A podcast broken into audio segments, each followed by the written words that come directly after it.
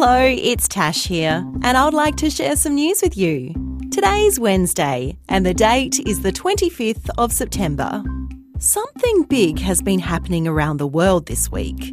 It's called the Global Climate Strike, and it's all got to do with our planet and our climate.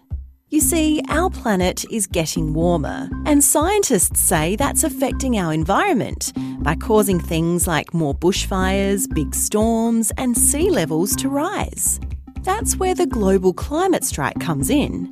Millions of people, including lots of kids from around the world, have been coming together for the strike.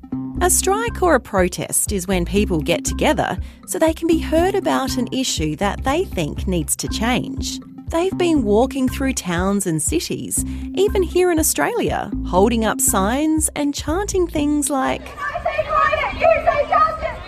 Justice, Justice!" Organisers of the strike say it won't solve the climate problem, but they want to send an important message to people like world leaders, politicians, and owners of big companies that we all need to work together to help protect the planet now and into the future.